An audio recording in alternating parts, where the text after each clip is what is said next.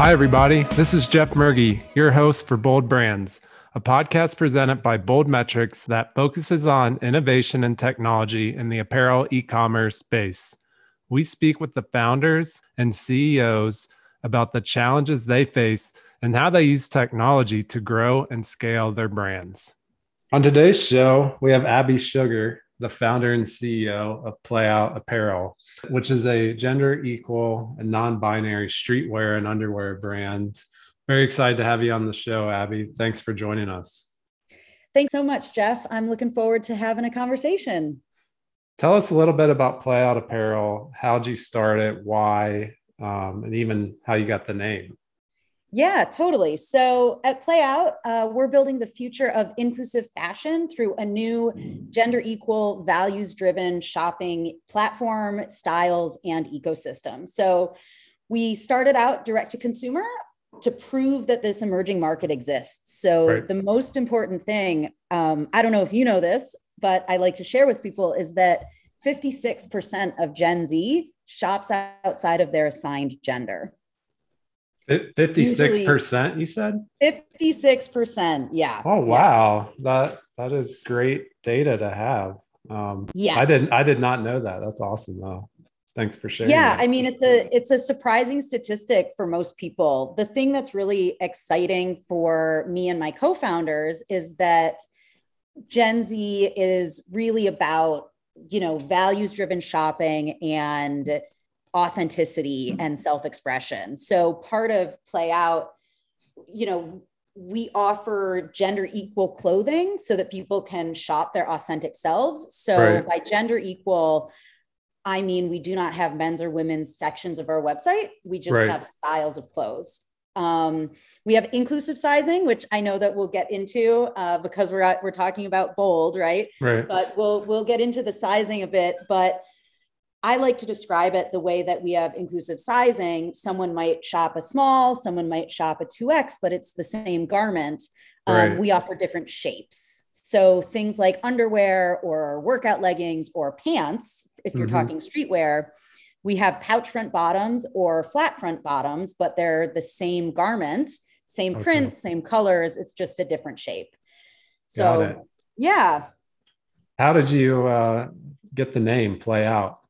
So it's sort of a dual name. I love this. I love this question. um, so, so our original item um, was underwear. That's what we started with because it was where we truly felt the need. Um, underwear tends to be the most hyper-gendered, hyper-sexualized.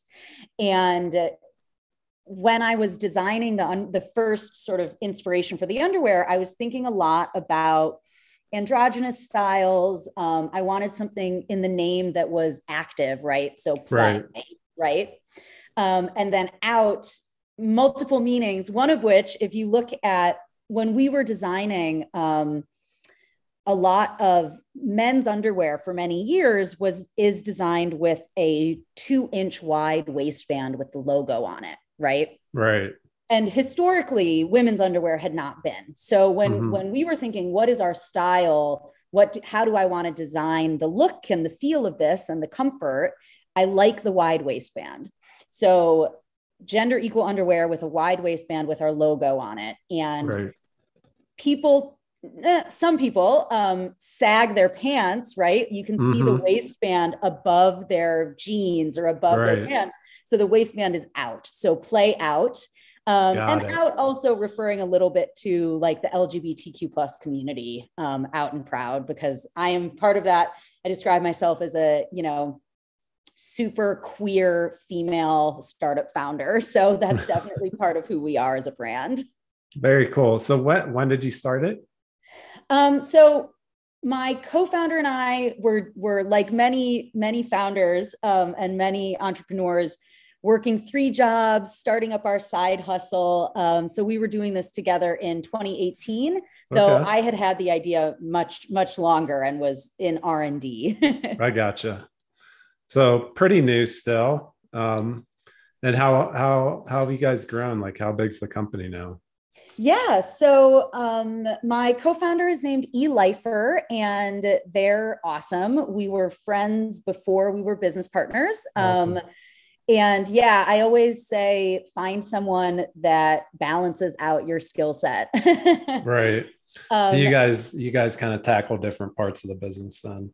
Absolutely. Like, I don't know about you, but there's certain things that I just, I'm not excited by, I don't want to do them.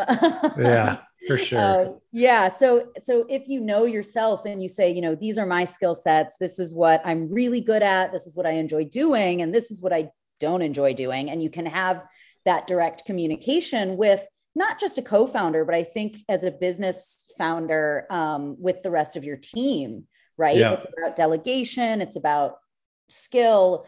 Um, and you're able to communicate that. I think everyone is happier and, and can be more successful because they're doing what they're, what they enjoy doing. So I definitely am the business development side, finance side, um, spreadsheets, all of right. that, logistics, operations, and my co-founder. You're the organized one. Yes. yes. Yes. That's um, good. And my co-founder is allergic to spreadsheets. They're the creative, they're the designer. So they're yeah. our C M O, as well as they design all the clothing um, styles and prints. The prints we use are paintings that they do, actually. Very cool. Well, thanks for sharing that little background on the company. Um, you, you kind of brought it up earlier, but, you know, sizing, you guys are all about inclusivity. You have a wide range of sizes. You mentioned shapes. Um, what are the, you know, tell, tell the audience a little about the uh, challenges that you had to overcome when you were launching underwear in this way, and how Absolutely. Do you address those? Yeah. Yeah. So, you know, I think, as I already said, you know, if you think about um, the way that people, all bodies are different, right? right? And you think about the way that people are different sizes, people are different shapes. And the great thing is, because E designs everything and designs everything in-house, the number one thing is that they design with inclusivity first. So very conscious of creating specific products that are stylish and flattering and will fit well on various body types, right. um, whether that's size or shape. So everything goes back to that original inception, that original need and vision as the number one thing. And that also includes, like, for example, the choice of materials that we use. How stretchy is it? Um, do we want it to be a knit material that's, you know, not so stretchy, right. et cetera? It goes back to the raw materials, right? Um, and I think something that I hope every everyone should be doing now, but historically the fashion industry has not done, but we use real people to do our samples and our fit testing, right? So sometimes even, and I and I love this because we're community, we'll have a customer buy something, and you know, when we ask them for feedback on how it fits, and if they have some like really insightful feedback, we will directly reach out to them and ask if they want to be involved in testing out future samples and development, so that we can get their feedback on all different sizes of people, all different gender expressions, all different shapes. So that's, right. we also test them on ourselves because we're real people as well, right? So yeah. it's, it's really exciting. That's cool. And you, you know, when you're shopping your site, you can actually shop by the style, you know, and get the, the sizing that way, not just overall, right? Yeah. And I think something that, that you and I talked about recently was we do try to provide very detailed uh, sizing charts on right. our site. Yeah. Um, so we don't sort of, and, and this comes from how we design as well. Um, so we don't bucket things together, right? Here's, here's the top sizing chart and here's the bottom sizing chart. We really have, here's, you know, this specific style of shirt, here's yeah. the sizing chart. So yeah. That's cool. Yeah, that makes it a little bit easier, I think. And, you know, the the the details are there for people to find, which is great. Mm-hmm, mm-hmm. And and we're always happy um, to, you know, some of the questions that I get is, you know, I am biologically, or, you know, I was born assigned male at birth. Can I wear the flat front style that you guys sell? And my response is always, wear whatever style makes you feel comfortable, makes you feel excited to put the clothing on. That's why we don't have gender labels on them. Right. Just wear what makes you feel like you. That's cool. You guys are also very big into, you know, your your production, how ethical that is, very transparent with your shoppers. Um, you're, you're big into su- sustainability. Tell us a little bit about that and kind of your views on the industry overall, and then what you guys are doing to kind of make a difference. Yeah. So I think that um, there's, I like to use the term, and I've talked to a couple other um, apparel designers and founders in this space, talking about the difference in the terms like responsible manufacturing versus sustainable manufacturing versus whatever. And I think that it's always a journey. Like we're always right. trying to look at our processes and source from responsible manufacturers and improve those processes, right? Mm-hmm. Um, because sustainability, just like, I think it's funny, people are like, don't eat animal products because of the carbon footprint. So we're going to eat, you know, we're going to drink almond milk. And then almond milk has this horrific carbon footprint, right? So right. there's choices that you make all the time. And I think that communicating what your understanding is and um, improving and taking in new information is always really important. Um, in terms of, you know, shop local, made in America, there's also for us an aspect of responsible, um, the human aspect of it, not right. just the textile aspect. So making sure that we're working with people who are being paid a living wage, for example. Um, I had originally, when I was first starting out, wanted to be made in America, um, mm-hmm. and did a lot of research into that. And unfortunately, the the physical machine to do the flat stitch on the underwear or to do swimsuits or lingerie hardly exists in this country anymore, because so much of the uh, textile manufacture, manufacturing, apparel manufacturing moved overseas, and then the machines broke, and then they didn't fix them, and now they don't even exist. So, you know, it's really interesting to to research and try to figure out sourcing and how to manufacture things. Um, yeah. Really, really excited and, and lucky to have connected with our manufacturer in Guadalajara, Mexico. Um, right. And so they manu- they employ L G B T Q plus workers, workers over fifty-five. They have inclusive hiring practices towards workers and groups that are discriminated against in the workforce in Mexico. Um, and we've been down to visit. So, you know, we know they're truly doing what they say that they're doing. That's awesome. Um, yeah. And it was important to us as well, because of who we are, to avoid manufacturing in countries with severe L G B T Q plus human rights violations. So mm-hmm. when I, when I realized that we couldn't manufacture in, in the U S, that was the first need that I needed to fill, was no L G B T Q plus human rights. Right. Yeah. Well, that's great. Um, in terms, yeah. And in terms of our textiles, um, we work very closely with our manufacturer at the moment, because we're smaller, to use leftover overstock of raw materials from fabric to notions from larger brands that she's sewing for. Mm-hmm. Um, and we also work with her to source recycled textiles as well. Very cool. Switching gears a bit, so you were recently featured by Forbes in the twenty twenty-one Next one thousand list. Huge congrats to that, for sure. um, how has that impacted you and what you've been building at Playout? Yeah, I mean, I think that there's there's two, I mean, there's so many layers to everything in this world, but there's two main layers and worlds that I that I function in. And one is consumer facing. How right. does press like that um, support my consumers? And because everything I do is is is for them. So if I can give visibility to this never before served emerging market um, and legitimacy, and, you know, if you can see it, you can be it, then that's amazing. And on the other side of it, in my own sort of industry of startups, right. startup industry, whether it's tech startups, whether it's female founders, et cetera.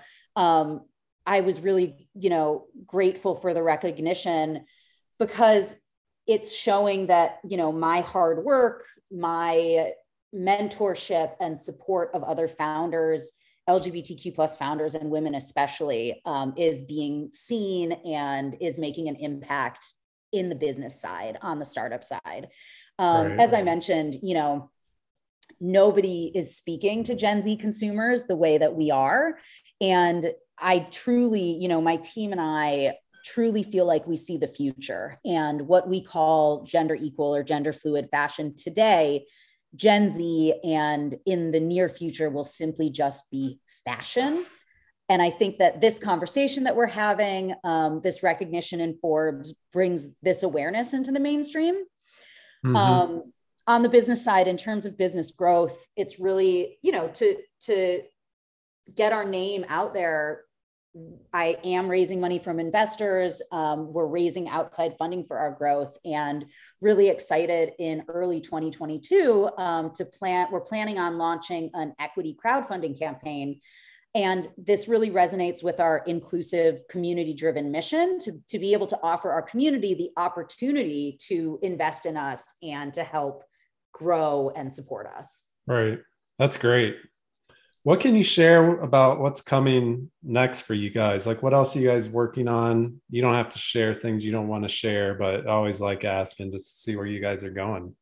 Yeah, totally. Um, one of our main things is always expanding our product line, um, developing new products, new fashion pieces that expand the assortment, um, and the possibilities for the gender equal shopping experience. So our fall and winter collections, our spring collection coming up. Um, and we always continue to enhance our underwear selection. That was our main core right. um, business. And so that includes different styles, such as like a longer inseam. And we're in development for gender equal swim uh, cool. in the same way that we built underwear. So yeah. Awesome. Uh, finally, let's, uh, you know, give some advice to the listeners out there. What would you say to other founders that are looking to launch their own gender equal apparel brands? Yeah, I mean, I think the advice that I tend to give um, generally is more just applicable startup and and business um, advice yeah. than than necessarily like gender equal, because I think that it's applicable to, to everything, especially right. apparel brands. But yeah. I always say that starting a business is easy. You sign some paperwork. Running a business is the hardest thing. So mm-hmm. once you have, you know, the paperwork filed, how do you produce? How do you make sales? How do you design your marketing and your creative? Um, and for that, I always say, you know, I'm a lifelong learner. My life motto is, I don't know if I'm allowed to swear on this. You can beep it out. Go for it. My life motto is fucking figure it out. Um, so like keep learning and find others who, who believe in your vision and your community. For something like what we're building, our community is really, really important. Um, if you want to, you know, specifically talk about gender equal and the new, the new future of consumer. Um, right. One thing, you know, in terms of, is there advice I wish I wish I would have had before right. I did this? Um, yeah. If you're talking about the startup landscape um, and, and getting funding from investors, there is real data, there's real statistics of the, the very low amount of funding and the challenges of being a female or an underrepresented founder in terms of Uh, network, in terms of opportunity and funding. So right. if you're going to go do this thing, this crazy thing, um, launch yeah. an apparel brand, launch a startup, I think that um, you have to be ready to, to fight and to believe that, that much in your product um, to go up against those challenges. That's awesome. That's great. I love the life motto, by the way. I feel like I think, I feel like I think that in my head multiple times a day with my five-year-old. Um, but well, yes, probably not. I don't say it out loud. Fucking figure it out, but you're thinking no, it. Yes. Yeah. So love it. Um, thanks so much for uh, joining the podcast, Abby. It was great to have you.